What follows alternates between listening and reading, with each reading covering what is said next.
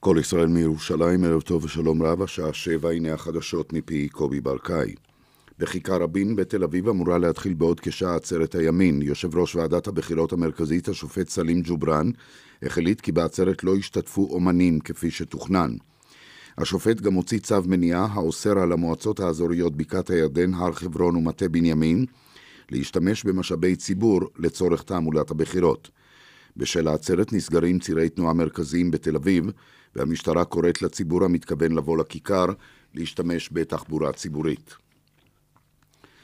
מדד המחירים לצרכן ירד בחודש שעבר בשבע עשיריות האחוז, גם בחודש שלפניו היה מדד שלילי, כך מוסר כתבנו אורן בנימיני.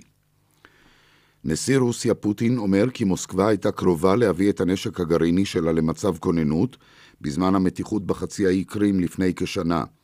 ראיון עם פוטין שובץ בסרט יהודי ושודר הערב בערוץ הטלוויזיה הממלכתי של רוסיה, במלאת שנה לכיבוש קרים בידי רוסיה. לדבריו, היינו מוכנים עם כלי הנשק הגרעיניים, קרים הוא טריטוריה שלנו. רוסים חיים שם והם היו בסכנה, לא יכולנו לנטוש אותם. עם זה הדגיש פוטין כי לא תכננו לכבוש את חצי האי, אלא פעלנו רק לאחר שנשיא אוקראינה ויקטור יאנוקוביץ' הודח מתפקידו, והמצב הביטחוני בקרים הידרדר. לדבריו, הכוחות הרוסים סייעו לינוקוביץ' להימלט בתוך אוקראינה ולהגיע לרוסיה. נשיא רוסיה פוטין לא נראה בציבור זה עשרה ימים. אתר חדשות רוסי דיווח הבוקר כי הוא לקה בשפעת ומתאושש באחוזה מצפון מערב למוסקבה. לא ברור מתי הוקלט הראיון ששודר הערב. טורקיה גרשה לבריטניה שלושה נערים בני שמונה עשרה ו-תשע עשרה שנעצרו באיסטנבול. הנערים התכוונו לחצות את הגבול לסוריה כדי להצטרף לשורות דאעש. בסלוניקי שביוון מציינים את יום השנה ה-שבעים ושתיים לתחילת גירוש יהודי העיר למחנות ההשמדה במלחמת העולם השנייה. כאלפיים בני אדם נאספו בכיכר החירות בסלוניקי ועמדו דקת דומיה. אחר כך צעדו אל תחנת הרכבת הישנה של העיר, משם יצאו הרכבות הראשונות לאושוויץ בירקנאו. במקום נערך טקס קצר והונחו זרים על מסילות הרכבת. יותר מ-ארבעים ושישה אלף יהודים נשלחו מסלוניקי אל מחנות המוות, ופחות מ-אלפיים מהם שרדו. משנת הלימודים הבאה יורשו תלמידים להגביר מקצוע בחירה נוסף בהיקף של חמש יחידות לימוד. כך הודיע משרד החינוך למנהלי בתי הספר. כתבנו לירן חוג'אינוף מוסר כי במסגרת תוכנית תלמידה המשמעותית שהחלה בשנת הלימודים הנוכחית, הורשו תלמידים להגביר שני מקצועות בחירה בלבד, נוסף על מתמטיקה ואנגלית. ואולם בעקבות מגעים בשנה האחרונה בין מנהלים לאנשי משרד החינוך, התעורר הצורך לתת מענה לתלמידים מצטיינים המעוניינים להגביר מקצוע נוסף. במבצע של רשות המיסים באשקלון מצאו החוקרים בגן ילדים צ'קים בסך תשעים ושלושה אלף שקלים והפקדות בנק שלא נרשמו בספרים. כמו כן שהו בגן שני ילדים שלא נמצא תיעוד לרישומם. הגננת הסבירה לאנשי רשות המיסים כי פעלה בתום לב. היא זומנה לחקירה במשרד השומה. כך מוסר כתבנו אסף פוזיילוב. עורכי חדשות הערב נפתלי מנשה ויובל גנור. האזינו להודעת יושב ראש ועדת הבחירות המרכזית לכנסת העשרים בדבר זכויות הבוחרים, חשאיות הבחירות וטוהר הבחירות. בהתאם לסעיף שש עשרה לחוק הבחירות דרכי תעמולה התשי"ט אלף תשע מאות חמישים ותשע, מתפרסמת בזה ההודעה הזאת. אחת. לכל בוחר ולכל בוחרת זכות מוחלטת להצביע, הצבעה חופשית ולפי מצפונם, בעד אחת מרשימות המועמדים המשתתפות בבחירות לכנסת. שתיים. ההצבעה בבחירות חשאית. בכל מקום קלפי מוצב פרגוד המסתיר את הבוחר בשעת ההצבעה. מעטפות ההצבעה אטומות. הבוחר עצמו ורק הוא רשאי להכניס את פתק ההצבעה לתוך המעטפה, והוא רשאי גם להדביק את המעטפה עם רצונו בכך. הבוחר עצמו ורק הוא רשאי להכניס את מעטפת ההצבעה לתוך תיבת הקלפי, לאחר שהכניס לתוכה את פתק ההצבעה, בתיבה תתערבב המעטפה עם מעטפות הבוחרים האחרים, כך שמובטחת החשאיות. ויודגש, רק בוחר שמחמת מחלה או מום אינו מסוגל לבצע בעצמו את הפעולות הנדרשות להצבעה, רשאי להסתייע באדם אחר שבא עמו אל הקלפי, ואולם המלווה לא יהיה מנהל או עובד המוסד שבו שוהה המצביע. לבוחר מוגבל בניידות ניתנת האפשרות להצביע בקלפי נגישה המותאמת למצביעים מוגבלים בניידות, ופרטים על כך מתפרסמים באמצעי התקשורת. שלוש. החוק קובע עונשים חמורים על מעשי שחיתות בקשר לבחירות, על הפרעה למהלכן התקין של הבחירות או להצבעתם של אחרים, ועל הצבעה שיש בה משום עבירה. ארבע. העושה אחד מן המעשים האלה צפוי לעונש. הנותן או מציע שוחד לבוחר בקשר להצבעתו או אי-הצבעתו. המקבל או מסכים לקבל שוחד בקשר להצבעתו או אי-הצבעתו. המבטיח לבוחר עבודה או המונע ממנו עבודה, או המאיים עליו בפיטורים כדי שיצביע בעד רשימה מסוימת. המשדל אדם להצביע או להימנע מלהצביע, בין בכלל, בין בעד רשימה מסוימת, בדרך של השבעה, כללה, נידוי, חרם, נדר, התרת נדר, או הבטחה להעניק ברכה. המפריע את המהלך הסדיר של הבחירות. המפריע לבוחר בהצבעה או המונע בעדו להצביע. המשתמש לצורך זיהויו בפני ועדת קלפי באמצעי זיהוי שאינו שלו. המצביע יותר מפעם אחת. חמש. ועדת הבחירות המרכזית עושה את כל הנחוץ כדי לאפשר לכל בוחר להצביע ביום הבחירות הצבעה חופשית לפי הכרתו ומצפונו. שש. לכל בעלי זכות הבחירה, אזרחיות ואזרחים, קורא אני לממש את זכותם הדמוקרטית ולהצביע ביום הבחירות, ובכך להשפיע על עתיד המדינה. על החתום, סלים ג'וברן, שופט בית המשפט העליון, יושב ראש ועדת הבחירות המרכזית לכנסת העשרים. התחזית: מחר בלי שינוי של ממש במידות החום, ביום שלישי עלייה קלה בטמפרטורות בעיקר בהרים, ביום רביעי עוד התחממות קלה, ייתכן גשם מקומי במזרח הארץ. ביום חמישי ירידה ניכרת בטמפרטורות בצפון הארץ ובמרכזה, ירד גשם מקומי, בצפון הנגב ייתכן גשם קל. הטמפרטורות החזויות בירושלים משבע מעלות בלילה עד חמש עשרה מעלות מחר בצהריים, בתל אביב מ-שתים עשרה עד שמונה עשרה, בחיפה מ-אחת עשרה עד שבע עשרה, בצפת מ-שבע עד ארבע עשרה, בבאר שבע מ-שמונה עד תשע עשרה, ובאילת מ-שלוש עשרה מעלות בלילה עד עשרים וחמש מעלות מחר בצהריים. זה סוף החדשות מכל ישראל. רשת ב' של כל ישראל. כל החדשות. השידור הציבורי שלכם ובשבילכם. מידין ודברים, אך לפני כן מוקד התנועה, איתן גור, בבקשה. ערב טוב, איריס רביר, ערב טוב למאזינים. דרך שישים וחמש עומס ממחלף עירון עד ערה בדרום, בדרך שלוש בצומת הודיה, עומס תנועה לבאים משני הכיוונים. בדרך חמש עומס תנועה ממחלף גלילות עד מחלף מורשה, ודרך תל אביב ירושלים עמוס מחוות שער הגיא עד מחלף חמד. עד כאן ממוקד התנועה של כל ישראל. דיווחים נוספים כוכבית תשע חמש חמש מכל טלפון היד. סעו בזהירות.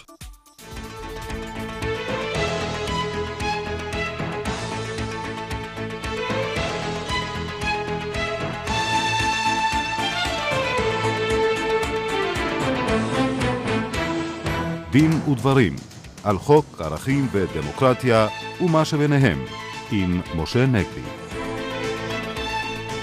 שלום לכם, עורכת התוכנית אורית ברקאי, בהפקה דפנה אברהם, טכנאי השידור אילנה זולאי. כאן ליד המיקרופון משה נגבי ואיריס לוי. אנחנו שמחים לארח באולפנינו את חתן פרס ישראל בחקר מדע המדינה, הפרופסור שלמה אבינרי, יחד עם עונה לבן כמה סוגיות ובעיות ערכיות של הדמוקרטיה שלנו, כפי שעלו במערכת הבחירות המסתיימת מחרתיים. נראה שלהעלאת אחוז החסימה עשויה להיות השפעה מכרעת על שיקולי ההצבעה ועל תוצאותיה. האם יש בכך עיוות של ההכרעה הדמוקרטית? נשמע את דעתם של הפרופסור אבינרי ושל העורך הדין שרון אברהם וייס, מנכ"לית האגודה לזכויות האזרח, שעתרה נגד העלאה הזאת. היא גם תספר לנו על שני תקדימים עקרוניים בעקבות עתירות האגודה, בנושא חופש ההפגנה באוניברסיטאות, ובעניין הבדיקות הביטחוניות הייחודיות לערבים בנמלי התעופה שלנו. המומחה לדיני תעבורה, עורך דין עמיקם חרלף, יתריע כאן על ההפקרות החוקית, מתירת אדם, שמאפשרת דהירה קטלנית של אופניים חשמליים ברחובותינו. אבל נפתח כאמור בהערות עקרוניות לקראת יום הבוחר, מחרתיים, משה. כן, ההערה הראשונה תתייחס לנושא שממשיכים לעסוק בו לא מעט, אולי מתוך אה, מניפולציות פוליטיות אה, כאלה או אחרות, אולי הפרק האחרון ב... העיסוק המניפולטיבי הזה היה אותו דיבור חסר כל יסוד חוקי ששמענו מפי חבר הכנסת נפתלי בנט על הקמת בלוק טכני שכביכול יגרום לנשיא להחליט כך או אחרת לגבי הטלת המנדט להרכבת הממשלה, וזה כמובן השאלה באמת של מהו בדיוק שיקול דעתו של הנשיא בנושא הזה. קודם כל צריך לומר שעל פי חוק יסוד הממשלה, שיקול דעתו של הנשיא הוא שיקול דעת מוחלט שלו. החוק לכאורה לא מגביל אותו. הדבר היחיד שנאמר שם, שהוא צריך להטיל את המנדט על חבר כנסת, אגב, לאו דווקא על ראש מפלגה. הוא יכול לכאורה גם על כל חבר כנסת אחר. וב' שאותו חבר כנסת יסכים לקבל עליו את המשימה. ויש דבר אחד שהחוק מחייב את הנשיא לעשות, וזה להתייעץ קודם עם נציגי אה, סיעות. אגב, אני מדגיש סיעות ולא הסיעות, משום שיש תקדים מפורש אה, מלפני כבר כמה עשרות שנים, שקבע שהנשיא איננו חייב להזמין את נציגי כל הסיעות. אה, בשעתו, אם זכור לי נכון, דווקא אביו אה, של אה, בוז'י הרצוג, הנשיא חיים הרצוג בשעתו אה, סירב לזמן אה, את אה, מאיר קהנה אה, להתייעצות, אה, ובית המשפט נתן לכך גיבוי שהוא לא חייב להזמין את נציגי כל הסיעות. עכשיו, אבל מתוך כך שבסעיף כמובן כתוב, הנושא הזה של התייעצות, אנחנו יכולים להבין שבוודאי לא נכונה הטענה שהנשיא חייב הוא אמור להטיל על ראש הסיעה הגדולה ביותר. כי אם היה מוכתב שהוא צריך להטיל על ראש הסיעה הגדולה ביותר, מה הטעם בהתייעצות עם הסיעות? הרי ראש הסיעה הגדולה ידוע ביום פרסום תוצאות הבחירות. ברור שמה שהנשיא צריך להחליט על, על פיו, וזה גם הנוהג החוקתי, וצריך לומר שבנושאים חוקתיים גם לנוהג יש תוקף, זה הסיכוי של אותו אדם להרכיב ממשלה שיהיה לה רוב בכנסת. עכשיו, אני רוצה להדגיש, זה לא בהכרח, שוב, לא רק שזה לא בהכרח ראש עשייה גדולה, זה גם לא בהכרח ראש האדם שיש לו יותר ממליצים מאשר ליריבו, כי השאלה היא לא אם יש לו יותר ממליצים, השאלה למי יש יותר ממליצים שיכולים לשבת יחד בקואליציה אחת. יכול בהחלט להיות מצב, אה, על פי הסקרים כרגע לפחות, שלמר הרצוג יהיו יותר ממליצים, אבל אלה ממליצים שלא יכולים לשבת יחד בקואליציה אחת. למשל, לא ברור אם ליברמן יכול לשבת עם מרץ ולהפך, אם ליברמן יכול לשבת עם הרשימה המשותפת אה, ולהפך, אה, וכו' וכו'. כלומר, זה בעצם אה, הקריטריון. עכשיו, הזכרתי את הרשימה הערבית המשותפת, וזאת תהיה ההערה השנייה שאני ארצה להעיר. מבחינתי בקטע הזה. אנחנו שומעים יותר ויותר בימים האחרונים, אולי כתוצאה מהתגברות המתח, כתוצאה מתוצאות הסקרים, מן דיבורים שמשתמע מהם כאילו יש משהו לא לגיטימי, אולי אפילו משהו על גבול הבוגדנות, בכך שתוקם ממשלה שתהיה חברה ברשימה המשותפת, או שתגובה על ידי הרשימה המשותפת. עכשיו צריך לומר, ברור שכמובן כל ראש מפלגה רשאי, אפילו חייב אולי מבחינת עקרונותיו, לבוא ולהגיד, ורגע הזכרנו את זה, שעקרונותיו לא מאפשרים לו לשבת עם רשימה אחרת. זה לגיטימי לגמרי. מה שלא לגיטימי, זה לבוא ולהגדיר רשימה מסוימת כפסולה בכלל להיות חלק מהקואליציה הממשלתית, או לבוא ולהגיד, קואליציה שבה יושבת הרשימה הזאת היא קואליציה לא לגיטימית. למי ששכח, זה היה מוטיב מאוד מרכזי בזמנו בהסתה נגד ממשלתו של יצחק רבין בזמן אוסלו.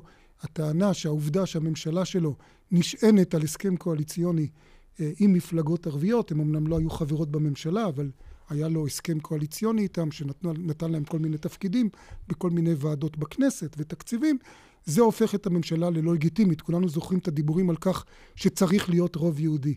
זו כמובן גזענות לשמה, שאני מקווה שלא נחזור לשיח המאוד מסוכן הזה. צריך לומר, זה גם סותר את ערכי הציונות.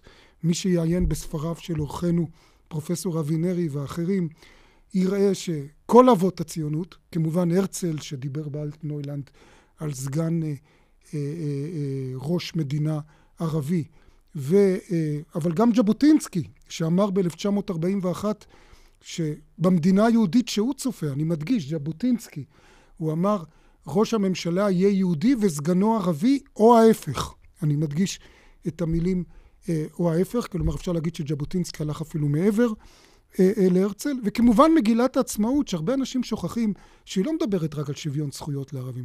קודם כל היא מדברת על שוויון זכויות גם חברתי וגם מדיני לאזרחים הערבים, אבל מעבר לזה היא מדברת על נציגות מתאימה או הבטחת נציגות מתאימה אה, לערבים אה, אה, בכל אה, רשויות המדינה. וברור שזה צריך לחול אה, גם על הרשות המבצעת, במקרה הזה הממשלה. פרופסור שלמה אבינרי, ערב טוב לך, תודה שבאת שוב לתוכניתנו. ערב טוב. אני רוצה בקטע הזה באמת של הרשימה הערבית המשותפת, לקבל את התייחסותך.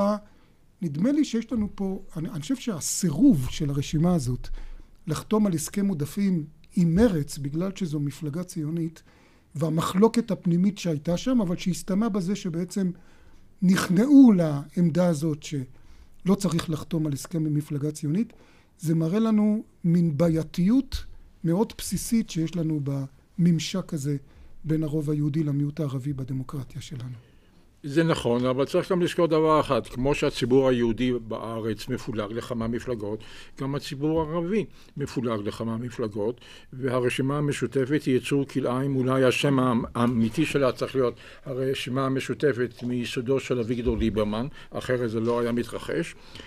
יושבים שם קומוניסטים או קומוניסטים לשעבר עם אסלאמיסטים ועם לאומנים ערבים, וזה לגיטימי כמובן. אבל נדמה לי שקרה משהו מאוד מעניין, מעבר לעובדה שהעלאת אחוז החסימה דחקה את כל הרשימות הערביות, המפלגות הערביות, לתוך רשימה אחת. לפחות ראש הרשימה, איימן עודה, בפעם הראשונה אנחנו שומעים קול של ערבי ישראלי שמבקש לא להתבדל, אלא להיות שותף להכרעות. יכול להיות שיש יהודים שנחרדים מזה. אבל זוהי תופעה שאם מישהו חושב על אינטגרציה של הציבור הערבי הישראלי, שהוא מדובר באזרחים במדינה, מבחינת הממשל, מבחינה היותה של מדינת ישראל מדינה דמוקרטית, וגם מבחינה ציונית, היא רשימה ערבית שמוכנה להשתתף בעיצוב המדיניות בישראל, אפשר להתווכח איתה על עמדותיה, אבל זהו תהליך חיובי. מצד שני, נדמה שיש גם קולות אחרים, בעצם העובדה שראש הרשימה תמך ברצון ליצור הסכם עודפים ממרץ, אבל אחת המפלגות, בל"ד, שהיא מפלגה קיצונית מהבחינה הערבית, התנגדה לדברים האלה, מידע שעוד הדרך רחוקה, וראש הרשימה מייצג איזו קואליציה מאוד מאוד שברירית, שאינני יודע אם אחרי הבחירות היא תחזיק מעמד. אבל עצם התופעה הזו של ראש רשימה שמבקש להשתתף בתהליך המדיני ולא להתבדל מהמדינה, הוא דבר חיובי מאוד. מצד שני, היו תופעות במערכת הבחירות הזו של מועמדים שמה שהם הציגו בעצם זה את עצמם, את הפרסונה שלהם, ולאו דווקא מצע או אידיאולוגיה. איך אתה רואה את הסוג הזה? יש משהו שמביא בוודאי בעידן של הטלוויזיה והרשתות החברתיות לפרסונליזציה של מערכת בחירות. אבל יש לנו היום תופעה שהיא לא חדשה בבחירות האלה, הייתה קיימת גם בבחירות הקודמות, של רשימות שהן לא מפלגות במובן ההיסטורי של המילה, שיש להם מוסדות, שיש להם אידאה, אלא הם הוקמו בצורה זו אחרת על אדם אחד, שאסף מסביבו אנשים שרוצים לעלות למערכת הפוליטית בשולי האדרת שלו. הוא קבע את הרשימה, הוא קבע את מעמדו, הוא קבע את המצע, וזהו תהליך מאוד מאוד לא דמוקרטי ופרובלמטי. משום שאם אתה לוקח, וצריך לומר את הדברים ברחל בתך הקטנה, רשימה כמו יש עתיד, או רשימה כמו כולנו, אלה אינן מפלגות שיש להן משהו משותף. אם ראש הרשימה בשני המקרים ייעלם, הקבוצה המוזרה הזו שהתקבצה מסביבו, תיעלם גם היא. הם לא ידעו בכלל שהם מפלגה עד לפני חודש. הם למעשה גם לא מפלגה, אלא קבוצת אנשים שיש, למשל ביש עתיד, יש אנשים חילונים שבחילונים, ויש אנשים כמו שר החינוך לשעבר, שהוא אדם דתי-לאומני, שניסה לכפות סדר יום דתי-לאומני על מערכת החינוך. שאנשים חילונים הצביעו בשביל אדם כזה או מפלגה שיש באדם כזה, מעידה עד כמה האישיות של ראש המפלגה, המנהיג, ואני אומר את המילה בעברית ולא בשפות אחרות, המנהיג מאפילה על ההרכב הדמוקרטי. אבל כחלון למשל שהזכרת אותו גם, הוא דווקא בא עם אג'נדה מאוד ברורה, מאוד מסוימת, אולי אפילו ספציפית מדי, חברתית שכזו. כן ולא, משום שהאנשים שהולכים איתו הם אנשים שאינם פעילים פוליטית, הם יכולים להצטרף לדברים האלה. יש לו אג'נדה שאני לא ברור מהי, משום שהוא מנסה להימנע מלומר דברים ברורים באיזשהו עניין פוליטי. אג'נדה חברתית... רק חברתית, כן. רגע, אג'נדה חברתית אלה הם פטפוטי ביצים, סליחה. אם אתה רוצה... אג'נדה חברתית, אתה צריך למעשה לומר, צריך להעלות את המיסים במדינת ישראל, וצריך לומר גם למי אתה רוצה להעלות את המיסים, וזה כמובן, משה כחלון לא אומר, כי זה לא סיסמה, אלא זה מדיניות, ולכן לומר אג'נדה חברתית זה נחמד מאוד. מי נגד אג'נדה חברתית? אבל בעניין המדיני הוא לא אומר שום דבר, ומפלגה או רשימה שרוצה להיות שותפה באיזו ממשלה שהיא, בין של הימין ובין של השמאל, שאיננה אומרת מילה אחת על אחד הדברים שקובעים את עתידה של מדינת ישראל, את דמותה ואת מעמדה הבינלאומי, זה פשוט לא רציני. כן. אולי גם חלק מה, מה, מה, מהתוצאות הקשות של התופעה הזאת, זה שבאמת יש לנו איזה מין בועות פוליטיות שמתנפחות מאוד ואחר כך מתפוגגות, לעומת באמת המפלגות המסורתיות, שאנשים גם עלו בהם משלב לשלב, התנסו בכל מיני תפקידים, אולי בהתחלה בשלטון המקומי, או בתפקידים זוטרים יותר וכולי. כאילו הפוליטיקה הפכה להיות באמת איזה מין משחק ריאליטי, ובכל זאת אנחנו עוסקים פה באנשים שאנחנו מפקידים בהם סוגיות של דיני נפשות. בדיוק כך, אחד הדברים הפרדוקסליים הוא שלפחות רשימת יש עתיד, חלק גדול מתומכיה ומצביעיה בעבר, שייכים לציבור הכי משכיל, הכי מתוחכם, הכי סופיסטיקטד במדינת ישראל, אבל הם נגררים כמו אחרי החלילן מהמלין, אחרי קסם של אדם אחד, שהוא בסופו של דבר אומר דבר והיפוכו. הוא מופיע עכשיו גם כאילו שהוא ראש אופוזיציה, נדמה לי שהוא היה שר בממשלות ה... בממשלה הקודמת, והדבר העיקרי במקרים האלה הוא, היה, היה לנו כבר דבר כזה, הייתה רשימה כזו ב-אלף תשע מאות שבעים ושבע. דש. דש.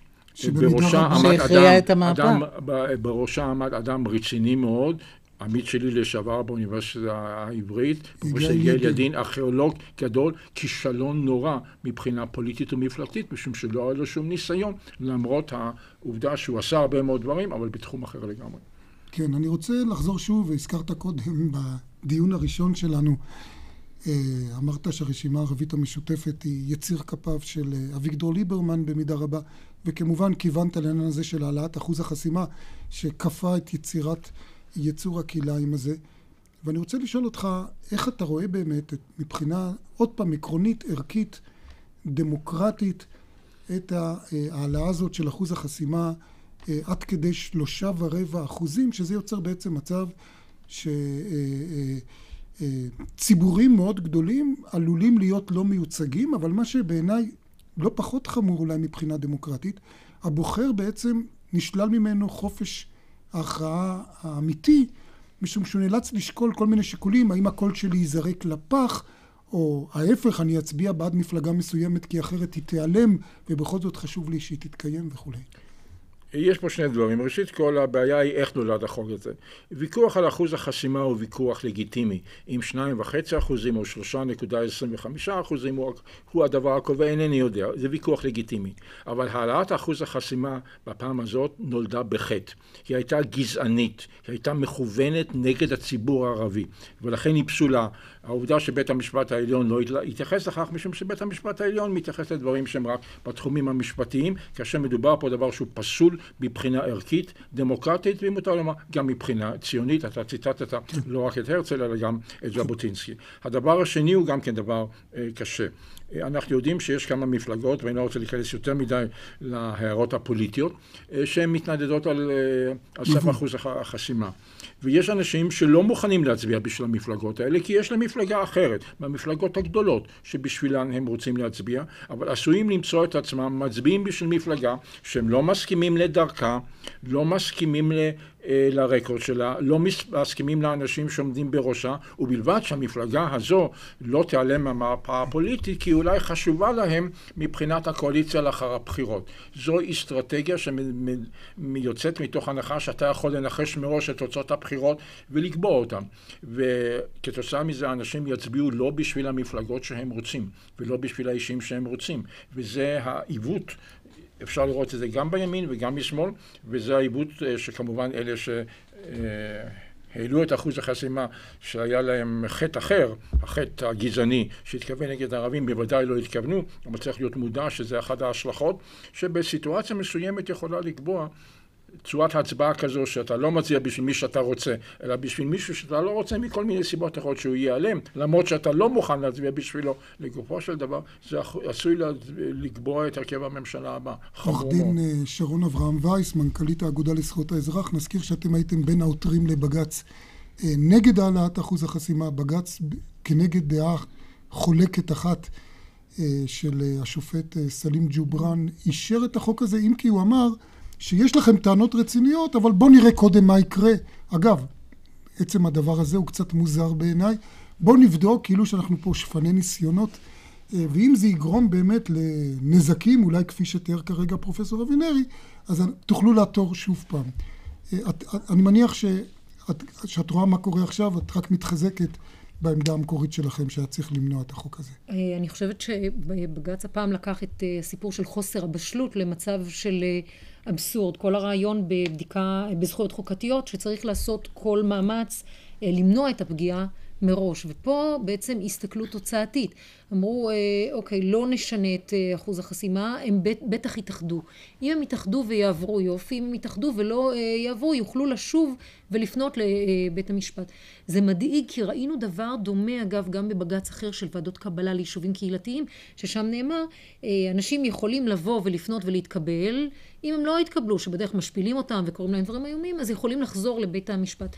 מבחינה חוקתית אני חושבת שיש פה קושי של לוותר במובן מסוים על המניעה והבחינה החוקתית, ולחפש את זה במובן של התוצאה, ואכן בעיניי, בעיני האגודה לזכויות האזרח, החלטה מצערת. פרופסור אבינרי, אני רוצה לנצל את נוכחותך פה לעוד שאלה מאוד עקרונית. כבר הזכרנו כמובן את מומחיותך בין היתר בתחום הציונות. אנחנו זוכרים את אותו דיון שהיה, האם הציונות מחייבת, כפי שראש הממשלה טען, אחרי אותם פיגועים אנטישמיים נוראים בצרפת בין השאר, גם במדינות אחרות באירופה, ראש הממשלה בעצם קרא ליהודים באירופה לעלות לארץ, ובעצם רמז שציונות מחייבת עלייה. היו כאלה שחלקו על כך, זה כמובן עורר התמרמרות גם באותן מדינות וגם באותן קהילות יהודיות, צריך לומר. איך אתה רואה את זה? בעניין זה אני תמיד נזכר באמרה של עמוס עוז, שאמר שציונות זה לא שם פרטי, אלא ציונות זה שם משפחה. כלומר, יש גוונים רבים בציונות, ומי אנחנו שנקבע מהו או מיהו ציוני. כמו שיש לנו בעיות לעתים לקבוע מיהו יהודי, ויש כל מיני גישות, החל מההלכה וכל מיני גישות אחרות יותר מתירות, גם בעניין הזה. אין, אין אפוטרופוס לנושא הזה, אין מישהו שיכול לקבוע מיהו ציוני. מי שמגדיר את עצמו כציוני, אני מקבל אותו כציוני. נסתפק בדברים האלה, למרות שכמובן יכולנו להוסיף בנושא המרתק הזה. תודה רבה לך, פרופסור שלמה אבינרי. אנחנו יוצאים להפסקת פרסומת, עדכון חדשות, ונחזור כאן בדין ודברים. כולם מבטיחים לחולל שינוי, אבל את יודעת איך זה. מבטיחים. אנחנו בסטודיו C לא מבטיחות, אנחנו מקיימות. הצטרפי עוד היום, גלי את השיטה של סטודיו C ותהני מגוף חטוב ואנרגיה מדהימה. התקשרי כוכבית חמישים ארבעים וחמש. מבצע בסמסונג, קונים מקרר ומקבלים אותו מלא בדברים טובים. רגע, אם הוא מלא, איך יש מקום לחצילים? כי מדובר בהובלה, פירוק דלתות ופינוי. נו, אז אין מקום לחצילים. יש! קונים מקרר סמסונג שבמבצע ומקבלים הובלה, פירוק דלתות ופינוי. ואיפה אני אשים את החצילים? סמסונג, להשיג אצל המשווקים המורשים, כפוף לתקנון. N B C, C N N, B B C, N R G. כן, כן, N R G. גם ב-N R G אפשר למצוא את מיטב העיתונאים, תורי הדעות והפרשנים. N R G. לוקחים את החדשות ברצינות. אל תוותרו על הנוחות, אל תוותרו על הגודל. כשתעברו מהבית הגדול שלכם לדירה החדשה באחוזת בית, לא תצטרכו לוותר על דבר. אפילו תרוויחו. תרוויחו חברה, ביטחון, בילוי, טיולים. תרוויחו בריאות ושקט מדאגות. שמי איריס כהן, מנכ"לית אחוזת בית רעננה. אני מזמינה אתכם לבקר בדירות החדשות הגדולות והמרווחות של שלושה חדרים בדיור המוגן שלנו. פשוט תתקשרו ובואו לבקר. כוכבית תשע תשע תשע שבע. מבצע פסח מטורף בעלם. בואו להרוויח עלינו. כן, רק בעלם ורק בפסח. על כל אלף ומאה שקלים שתשלמו, מאה שקלים הנחה עלינו. קונים יותר, מרוויחים יותר. הפסח הזה כולו עלם. תגידי, את יודעת בכמה עלה הדלק? אין לי מושג, יש לי טויוטה היברידית. מתקדמים לטויוטה פריוס היברידית ונהנים מחוויית נהיגה בטכנולוגיה חדשנית שגם חוסכת דלק בכל נסיעה. פנו לאחת מסוכנויות המשנה של טויוטה או חייגו כוכבית שמונים ושמונה שישים ושש. גולד פור קאש, קנייה של זהב וכלי כסף. שלום, כאן עזריאל. זקוקים למזומנים מיד? אני קונה תכשיטים, כלי כסף ויהלומים. מזומן ביד ובמקום. גולד פור קאש, כוכבית ארבע חמש חמש שש. שבע וחצי, קובי ברקאי, עדכון חדשות בבקשה. תודה, שלום לכם. בעוד כחצי שעה אמורה להתחיל בכיכר רבין בתל אביב עצרת הימין. בעצרת לא השתתפו אמנים על פי החלטת יושב ראש ועדת הבחירות המרכזית. בצה"ל החלו הבחירות כבר אמש, וראשוני הבוחרים היו קציני חיל האוויר שהצביעו בשדה דוב לפני יציאה לחוץ לארץ במסגרת תפקידם. מדד המחירים לצרכן ירד בחודש שעבר בשבע עשיריות האחוז. נשיא רוסיה פוטין אומר בתוכנית טלוויזיה שהוקלטה מראש כי מוסקבה הייתה קרובה להעמיד בכוננות את הנשק הגרעיני שלה בעת המתיחות בחצי האי קרים לפני כשנה. בנו של נשיא איראן לשעבר רפסנג'ני נידון ל-חמש עשרה שנות מאסר על עבירות שחיתות וביטחון. המדינה תפעיל בפעם הראשונה קרן השקעות חברתית בסך חמישים מיליון שקלים לעידוד מיזמים עסקיים חברתיים. התחזית מחר בלי שינוי של ממש במידות החום. זה העדכון מחדר החדשות. ליגת העל בכדורגל, המחזור ה-עשרים ושש. הפועל בער שבע, הממוקמת שלישית בטבלה במרחק שש נקודות מהמובילה ועדיין עם שאיפות לאליפות, מארחת את בני סכנין, השמינית, אך המרוחקת ארבע נקודות בלבד מן הקו האדום. במשחק הקודם ביניהן בני סכנין ניצחה שתיים אפס. ניצחון במשחק הזה חשוב מאוד לשתי הקבוצות. הפועל בער שבע נגד בני סכנין. ליאן וילדאו ישדר מווסרמיל, הערב בשמונה, ברשת ב'. כשיש לך מילוי פייס, אין מצב שתסנן שיחה לא מזוהה. שלום, מדברת אראלה ממפעל הפייס, מה שלומך? די, באמת? התקשרתי כדי לבשר לך שזכית ב-מאה עשרים וחמישה אלף שקלים. לא, באמת אבל? יואו, אני מתחתן ביום uh, שלישי. לא נכון. לגמרי נכון. אז איזה... אני מוכן לקבל את זה כמתנה לחתונה. איזה מתנה... תשמע, אתה ארגנת לעצמך אחלה מתנה. לגמרי, לגמרי מתנה לחתונה. עוד אין לכם מינוי? הצטרפו עכשיו, ואולי השיחה הבאה שלכם תהיה מהראלה. כוכבית שלושים ותשע תשעים או בנקודות המחירה. רשת מגדלי הים התיכון פותחת עידן חדש של דיור איכותי לגיל השלישי בירושלים. אז קדימה, הצטרפו לדיירים שכבר נהנים במגדלי הים התיכון, כוכבית תשע אחת שלוש ארבע. עד שיגיעו תוצאות האמת, לכם תהיה יונדאי חדשה. הצעות אטרקטיביות על מגוון דגמי יונדאי בשלושה ימי מחירות מיוחדים לרגל הבחירות. שבעה עשר עד תשעה עשר במרס, בכל אולמות התצוגה. יונדאי, כוכבית חמש שש אפס שש. מבצע בסמסונג. קונים מקרר סמסונג שבמבצע ומקבלים הובלה, פירוק דלתות ופינוי. סמסונג, להשיג אצל המשווקים המורשים. כפוף לתקנון. אן בי סי, סי אן אן, בי בי סי, אן אר ג'י. כן, כן, אן אר ג'י. גם ב-אן אר ג'י אפשר למצוא את מיטב העיתונאים, תורי הדעות והפרשנים. אן אר ג'י, לוקחים את החדשות ברצינות. בחירות אלפיים וחמש עשרה בערוץ הראשון. ב-שבעה עשר במרס, בוחרים בנבחרת חדשות, מקצועית, אמינה ומנצחת. בלי פשרות, בלי פרסומות. בלי תקלות. אני מקווה. אבל בטוח ב-אייץ' די, בשידור חי, מהאולפן החדש. יעקב אילון ואיילה חסון, בחירות אלפיים וחמש עשרה, ב-שבעה עשר במרס, בוחרים בערוץ הראשון. תגידי, כמה אחוזים יש לליכוד, מרץ?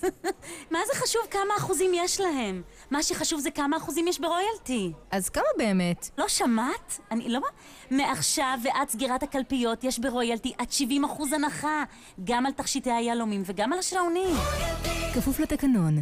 קנתן זהבי, ההורים מזדקנים וזקוקים לכם יותר ויותר. אתם רצים בין רשויות ומוסדות בניסיון לסייע. למזלנו עומדת לצידנו עמותת רעות שמשרתת את הקהילה כבר שבעים וחמש שנה.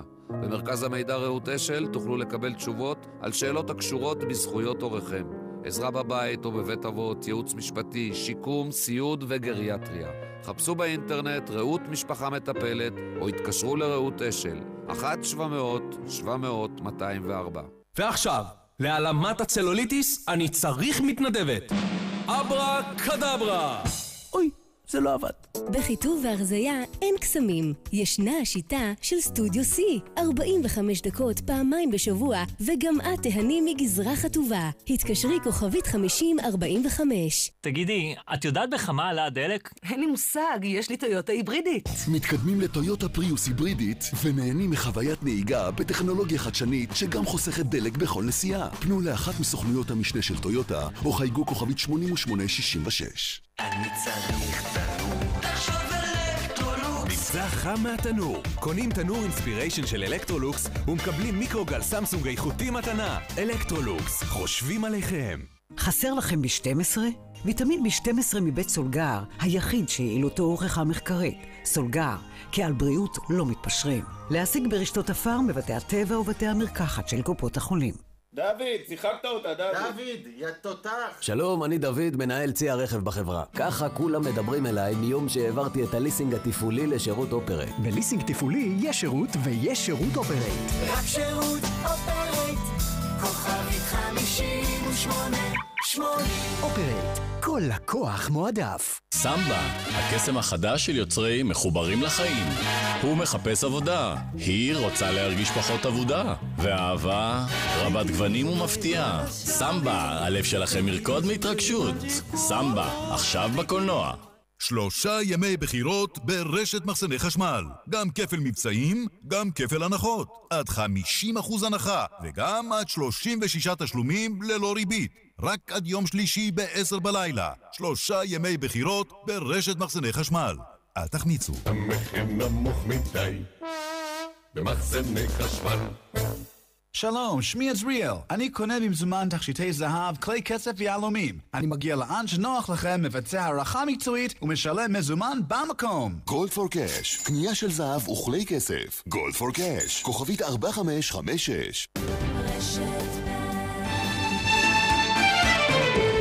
אנחנו כאן בדין ודברים, ועכשיו אנחנו פונים אלייך, עורכת דין שרון אברהם וייס, מנכ"לית האגודה לזכויות האזרח, ערב טוב. בעיצומה של מערכת הבחירות, אתם השגתם תקדים חשוב בנושא חופש הביטוי הפוליטי בקמפוסים ובקמפוס מסוים אחד. כן, המקרה הספציפי שנדון בבית המשפט העליון בשבוע שעבר היה בעניין אוניברסיטת חיפה. אבל זה לא רק אוניברסיטת חיפה, יש לנו בשנים האחרונות הרבה אוניברסיטאות מנסות למנוע את חופש הביטוי של סטודנטים. עכשיו, לא מדובר רק בהחלטות שנובעות מרוע לב. האמת שהפגנות ומחאה עלולות להיות כאב ראש פעמים רבות למקבלי החלטות באוניברסיטה. יחד עם זאת, אי אפשר שהפתרון יהיה לאסור על אירועים שנויים במחלוקת.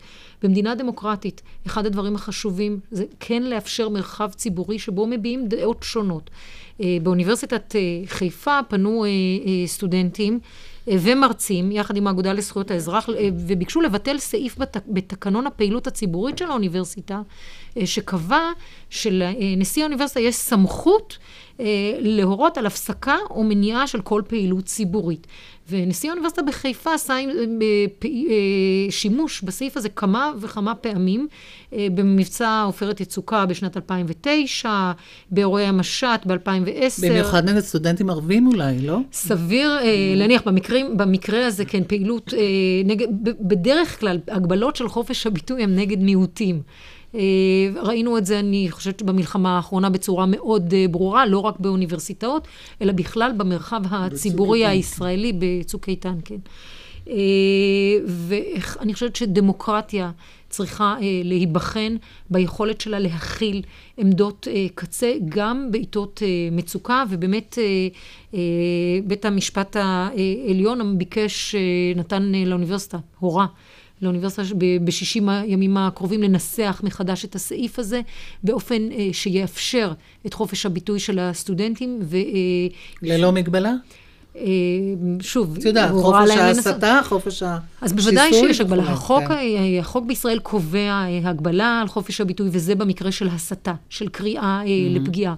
יחד עם זאת, אנחנו באמת חשים... אבל זה חייב להיות במקרה פרטני, שאתה מוכיח שיש הסתה. אתה לא יכול להטיל איסור גורף להגיד מעכשיו בחודשיים הקרובים לא תהיה שום מחאה. נכון, הכלל הוא שאנחנו רוצים לאפשר את זה, וזה הולך ונהיה קשה, וזה הרעיון במדינה דמוקרטית, אנחנו צריכים לאפשר גם למיעוטים להביע את דעתם, גם אם דעתם לא עולה בקנה אחד עם דעתנו, גם אם זה לא נעים לנו, או לא מוצא חן בעינינו, אבל זה בדיוק החוזק שלנו כחברה.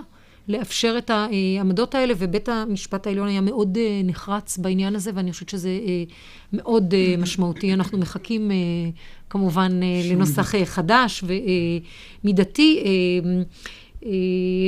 אירועים, קיומם בכלל של אירועים ציבוריים בקמפוס צריך להיות עניין מובן מאליו. פגיעה בחופש הביטוי לא, לא יכולה להיות גורפת, והיא צריכה להיעשות במתכונת מידתית, וצריך לבדוק כל מקרה לגופו במה מדובר. פרופסור אבינרי, אני מניח שלא רק באוניברסיטת חיפה מתלבטים בסוגיה הזאת.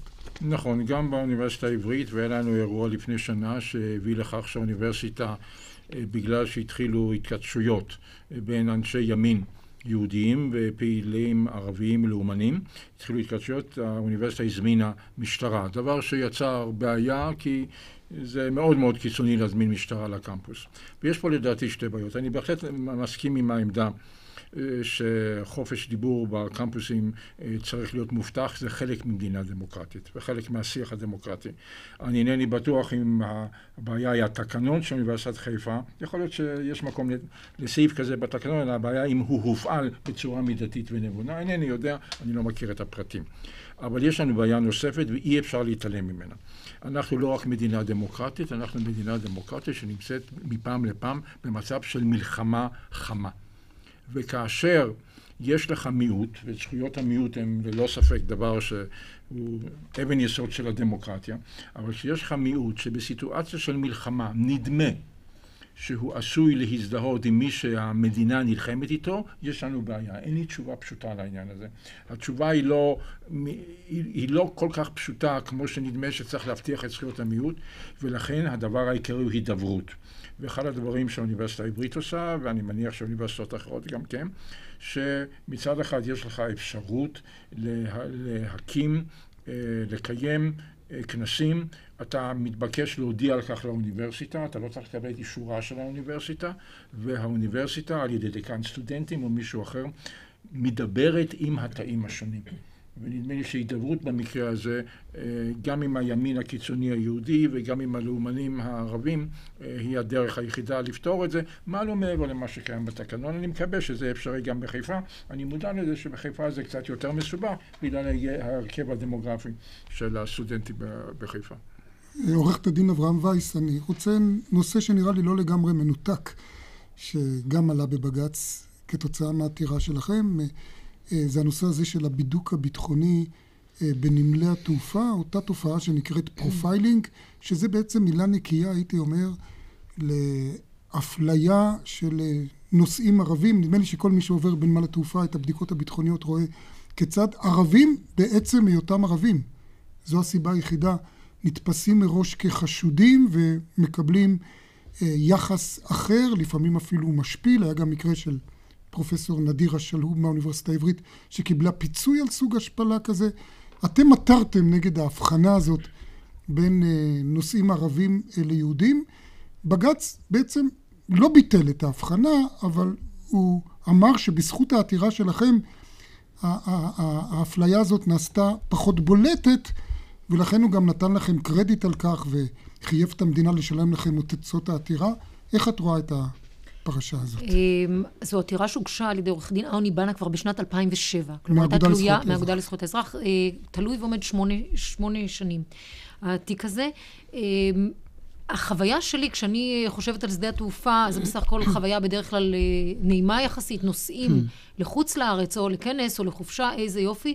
עשרים אחוז מתושבי מדינת ישראל, החוויה הזו שלהם מלווה בחרדה, ללא קשר לשאלה מיהם. העתירה היא בעצם על התיוג מראש של קבוצה מקרב אזרחי המדינה כמסוכנים, כמי שבקלות אפשר להחמיר בבדיקות איתם. וזה הקושי. בג"ץ מבחינתנו החמיץ את ההזדמנות לתת פסק דין שעוסק בשאלה העמוקה של שוויון אזרחי ישראל. ניתן פסק דין מצומצם שאמר שבשמונה השנים האחרונות בעקבות העתירה באמת המצב השתפר. בעקבות ובזכות. בזכות העתירה. מה שבאמת נכון, חבריי הערבים מעידים שמצבם קשה פחות. יחד עם זאת, ישנו תיוג שלא קיים באף מדינה אחרת בעולם, ובמסגרת העתירה הזו הוגשו מאות עמודים לבית המשפט, שכוללים גם השוואה בינלאומית. אין אף מדינה בעולם שמפלה בין אזרחיה מראש, מתייגת באופן בולט. אני יכולה לומר שעד לפני פחות משנה הייתי עובדת מדינה, לפעמים נסעתי עם עמיתיי הערבים, עובדי מדינה, אף הם. זה לא שינה שהייתה להם תעודה בדיוק כמו שלי, מאחר, מראש, מאחר שמדובר בערבים, התיוג הוא אחר לחלוטין, וזו שאלה שאנחנו צריכים לשאול את עצמנו אה, כחברה. הנושא בהחלט אה, לא פתור. ועוד מילה אחת רק אני אומר, שהמדינה דיברה על סרבול אה, בהליך, כמו שאמרה השופטת דורנר לפני אה, עשרים שנה בפסק הדין אה, אליס מילר, שתדליק אה, מסועה, עכשיו זכויות אדם אה, עולות כסף. אני רק אומר מילה אחרונה, שהייעוץ המשפטי של השב"כ, אמר, בזמנו היה במחלוקת עם הפרקליטות, ואמר שלא בהכרח חייבים, שזה חיוני. זה עניין שפורסם בידיעות האחרונות ב-אלפיים ושתים עשרה. פרופסור אבינרי, אני כבר הזכרתי את המקרה של פרופסור שלהופ קירבוקיאן, שגם באקדמיה אנחנו רואים את התופעות האלה. פרופסורים הרי נוסעים הרבה לכנסים בחול, וגם שם רואים את ה... אפליה הזאת. אני מסכים בהחלט, אני חושב שזה אחד הכתמים החמורים ביותר על המבנה הדמוקרטי והחירותי של מדינת ישראל. ואני קצת מתפלא, אם מותר לומר את זה בלשון זהירה, על החלטת בית הבג"ץ, שיכול היה להיות מגדלור כאן. אולי לא היה צריך לקבוע הלכה ברורה פרטנית לשירותי הביטחון. אבל אני חושב שהוא נכשל כאן בהגנה על זכויות המיעוט, ונדמה לי שאין מקום ואין הצדקה לזה. אם כשאני נוסע לחוץ לארץ, בודקים את, את כבודת היד שלי ובודקים את המזוודה שלי על ידי שיקוף, אז אם יש דברים מסוכנים שם, הם יכולים להתגלות אצלי או גם אצל נוסע ערבי. מה שקורה הוא ששואלים שאלות פרטניות את הנוסע הערבי, לאן אתה נוסע, מה אתה נוסע, עם מי אתה נפגש. זה לא ביטחון טיסה, זה, זאת אפליה, והיא מביאה לך ש... אזרחים ערבים נאמנים במדינת ישראל מרגישים מושפלים כישראלים, וזה פוגע במטרה שלשמה כל הדבר הזה מכוון. זהו ביזיון שצריך להפסיק אותו, וצריך למצוא דרך טכנית וישנה, כמו שבודקים את ה... את המזוודה שלי, גם המזוודה של כל מישהו אחר בודק. אם זה לא מספיק, אז לא צריך גם לבדוק את המזוודה שלי. נזכיר רק עורכת הדין שרון אברהם וייס, שבג"ץ פתח פתח שתשובו ותעתרו אם מתברר שאין התקדמות נוספת בזמן הקרוב בתחום הזה, אז אולי יש עוד איזה ניצוץ תקווה שהכתם הזה, כפי שאמר פרופסור אבינרי, יימחה. ועכשיו אלה הדרכים שלנו, כל מי שנתקל באופניים, רוכבי האופניים חשמליים, יודע על מה נדבר עכשיו. עורך דין עמיקם חרלף, מומחה לדיני תעבורה, ואתה מטריע על ההפקרות החוקית בנושא של הכלי הזה, שהוא לא מוגדר עדיין. השתמש בביטוי הבעיה החוקית. אין חוק. אנחנו נמצאים במצב שקרה משהו.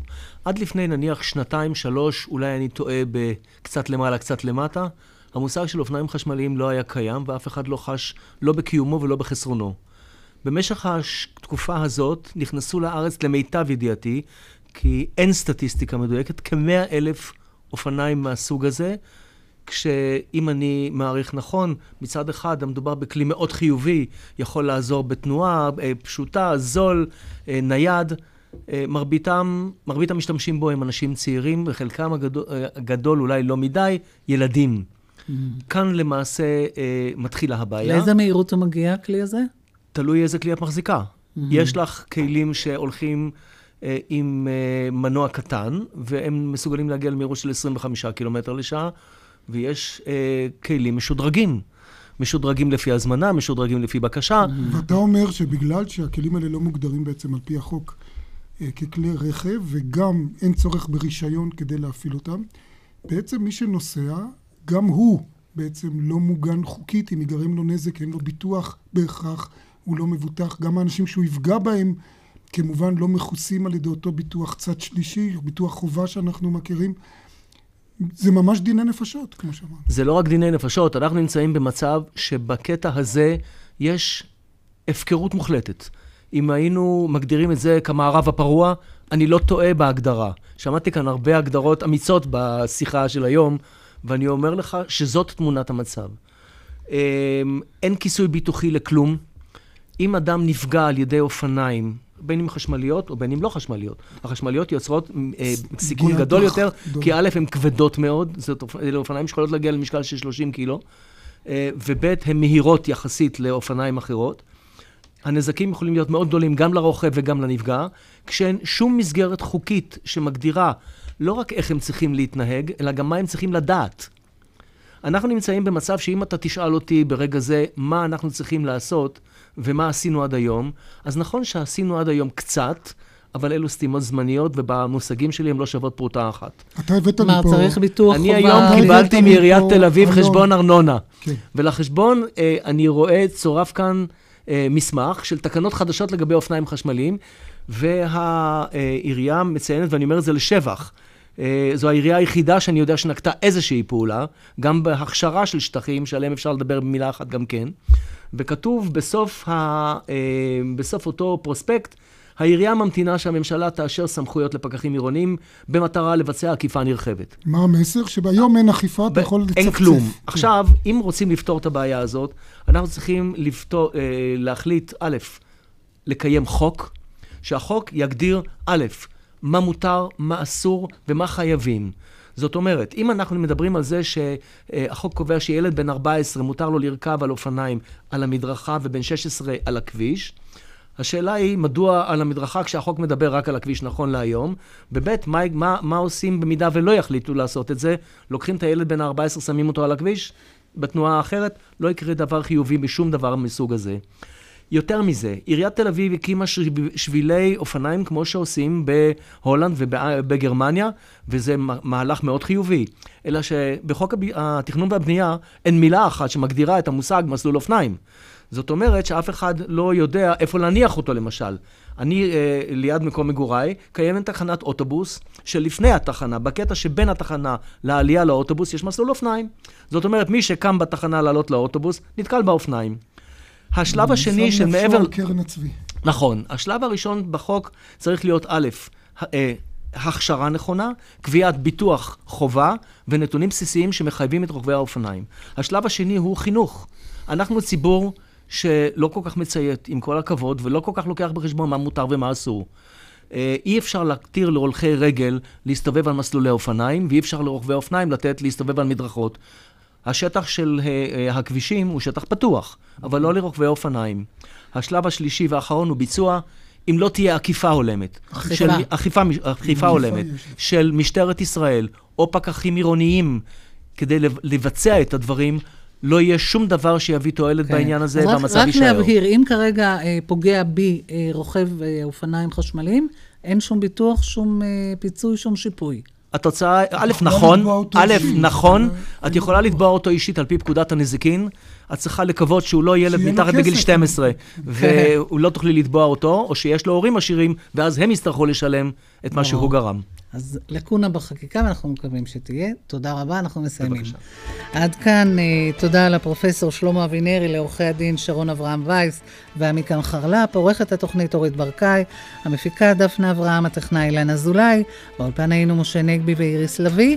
אפשר להאזין לתוכנית באתר רשת באינטרנט, נשאו בשידור חי של דין ודברים, מיום ראשון הבא אחרי חדשות השעה שבע, ובינתיים, בחירה טובה לכולם. ערב טוב, להתראות.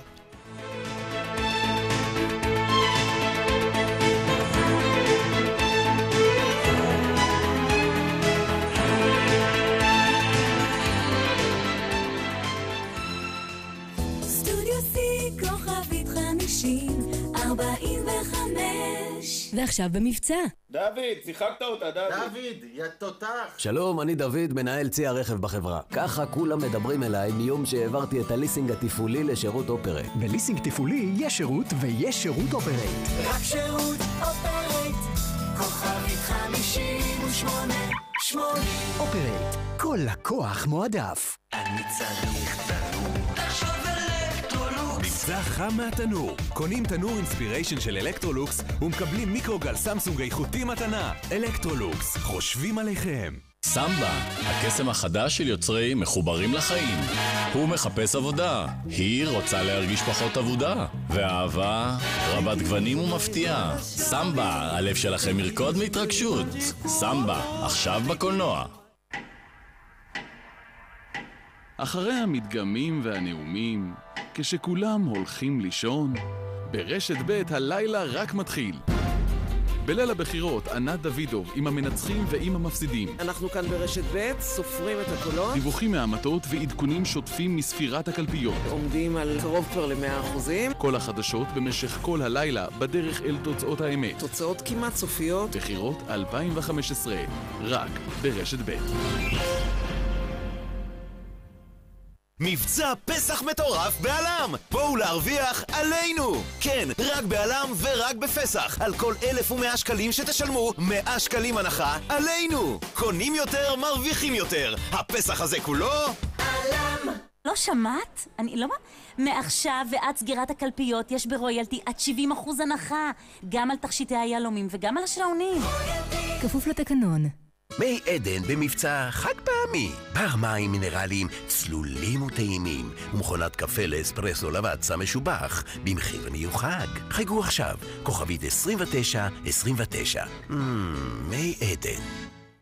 לא היו מעניקים לכם את האפשרות לעבור לדיור מוגן עם זכות להתחרט ולעזוב בלי להפסיד כסף, בוודאי הייתם עוברים כבר מזמן. זה בדיוק מה שתוכלו לעשות אם תגיעו לבית גלפס בכפר סבא. שנה שלמה תוכלו להתחרט, וכל כספי הפיקדון יוחזרו לכם במלואם, בלי אותיות קטנות, בהתחייבות אישית. שמי חיים ברקן, מנכ"ל הבית. בואו לבקר. גלפס. אחת שבע מאות חמישים וחמש שבעים שמונים. שקם אלקטריק, בהפנינג חשמל לשבוע הבחירות. רק השבוע בשקם אלקטריק ינתנו מבצעים נבחרים, הנחות ענקיות ועד חמישים אחוז הנחה. רק בשבוע הבחירות בשקם אלקטריק. שקם אלקטריק, בטוח שקנית טוב. יס yes, מזמינה אתכם להצטרף וליהנות ממשחקי הכס ומהסדרות הטובות ביותר בעולם לחודשיים ניסיון. לא אהבתם? תקבלו את כספכם בחזרה. זה לא יאמן. כוכבית עשרים שמונים. יס, yes, כפוף לתנאי המבצע. אדוני, על פי הסקרים, אתה תהיה ראש הממשלה הבא. רגע, אפשר חודש ניסיון? בחיים, אין חודש ניסיון. בהולמס פלייס דווקא יש. חדש בהולמס פלייס. לא נהנית, לא שילמת. הצטרפו לחודש ניסיון. אם לא נהנתם, תקבלו את כספכם בחזרה. חייגו עכשיו, כוכבי תשעים ותשע ארבעים. הולמס פלייס, כפוף לתקנון. מי זה? באוקנכט. מי? באוקנכט, תפתח לו. באוקנכט, מי זה באוקנכט? באוקנכט, הוא סוף סוף חזר. באוקנכט, שוב בישראל. המותג של מוצרי החשמל המוביל מגרמניה מציג. מכונות כביסה באיכות בלתי מתפשרת, עם טכנולוגיית אולטימט קר, להגנה מושלמת גם על כביסה עדינה במיוחד. באוקנכט, מבית ניופן. חפשו אותנו בגוגל. לפעמים, מאחורי שיחה לא מזוהה, מסתתרת הפתעה. בוקר טוב, מדברת אראלה ממפעל הפיס. רצינית או שאת צוחקת איתי? אני רצינית. כן, אראלה. איך אני יכול לעזור לך? פשוט עכשיו תשמח, כי זכית בחצי מיליון שקלים. די, אני לא מאמין. באמת? איזה כיף שזה מגיע בזמן. בוקר התחיל, יו, אני מת. עוד אין לכם מינוי? הצטרפו עכשיו ואולי השיחה הבאה שלכם תהיה מהראלה. כוכבית שלושים ותשע תשעים או בנקודות המחירה. חדש במגדלי הים התיכון, מסלול יהלום. בפעם הראשונה בדיור מוגן, סכום הפיקדון חוזר אליכם בסוף התקופה בשלמותו. חייגו כוכבית שישים עשר, כפוף לתקנון. באוקנכט כאן. באוקנכט? כן, באוקנכט. מי זה באוקנכט? באוקנכט, המותג של מכונות הכביסה. באוקנכט, מותג מכונות הכביסה המוביל מגרמניה, עכשיו גם בישראל. באוקנכט, מבית ניופן. מי עדן במבצע חג פעמי. בר מים שמוזג גם סודה קרה ומכונת קפה לאספרסו לבצע משובח במחיר מיוחד. חייגו עכשיו, כוכבית עשרים ותשע עשרים ותשע. מי עדן. שלושה ימי בחירות ברשת מחסני חשמל. גם כפל מבצעים, גם כפל הנחות. עד חמישים אחוז הנחה, וגם עד שלושים ושישה תשלומים ללא ריבית. רק עד יום שלישי ב-עשר בלילה. שלושה ימי בחירות ברשת מחסני חשמל. אל תחמיצו. המחיר נמוך מדי. במחסני חשמל. חדש במגדלי הים התיכון, מסלול יהלום. בפעם הראשונה בדיור מוגן, סכום הפיקדון חוזר עליכם בסוף התקופה בשלמותו. חייגו כוכבית שישים עשר, כפוף לתקנון. שקם אלקטריק, בהפנינג חשמל לשבוע הבחירות. רק השבוע בשקם אלקטריק ינתנו מבצעים נבחרים, הנחות ענקיות ועד חמישים אחוז הנחה. רק בשבוע הבחירות בשקם אלקטריק. שקם אלקטריק, בטוח שקנית טוב. יש לכם זכות הצבעה? שימו לב. כן, גם אתם, הדגים שם באקווריום. אנחנו? בהגיעכם לקלפי ביום הבחירות תוכלו להזדהות בתעודת זהות או בדרכון ישראלי תקף. סבבה. ודאו שהתמונה אינה פגומה. בסדר. אפשר להזדהות גם ברישיון נהיגה תקף, אך אם נפגמו תעודת הזהות או התמונה שבה, או אם הדרכון אינו בתוקף, פנו אל לשכות רשות האוכלוסין וההגירה להנפקת תעודה חדשה. אוי, לא! מה עכשיו? שכחתי להדליק דוד, עכשיו לא יהיו לי מים!